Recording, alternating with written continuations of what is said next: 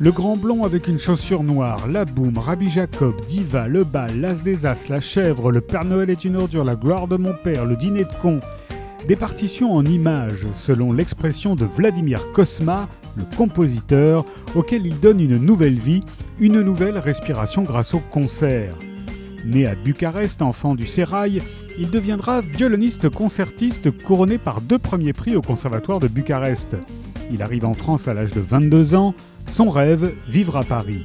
Le hasard d'une rencontre avec Michel Legrand, dont il devient l'assistant, va lui permettre de composer sa première musique de film en 1968, Alexandre le Bienheureux d'Yves Robert.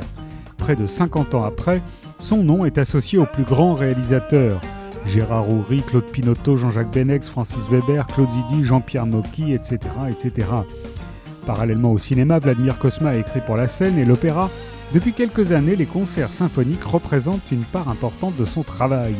Il dirige de grands orchestres aussi bien en France qu'à l'étranger. Son credo est simple, la bonne musique de film, c'est la bonne musique tout court.